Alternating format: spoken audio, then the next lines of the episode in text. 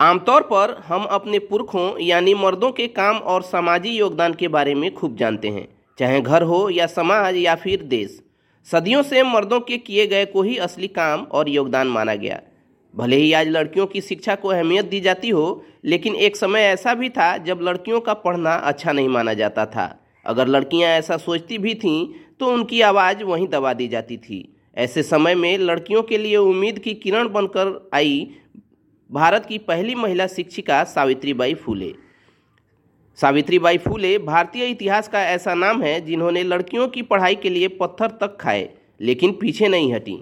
अंग्रेज़ों का शासन होने के कारण लड़कियों की शिक्षा के लिए आवाज़ उठाना सावित्रीबाई के लिए और भी मुश्किल रहा, लेकिन उन्होंने लड़कों, लड़कियों के बीच खींची भेदभाव की लाइन को मिटाने का जिम्मा उठा लिया था।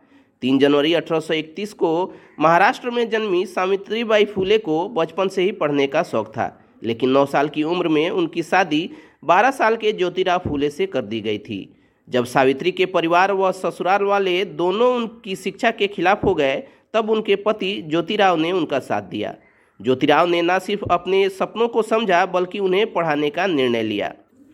अध्यापक प्रशिक्षण संस्थान में शिक्षा प्राप्त कर लेने के बाद उन्होंने बाकी लड़कियों को भी शिक्षा दिलवाने की ठानी।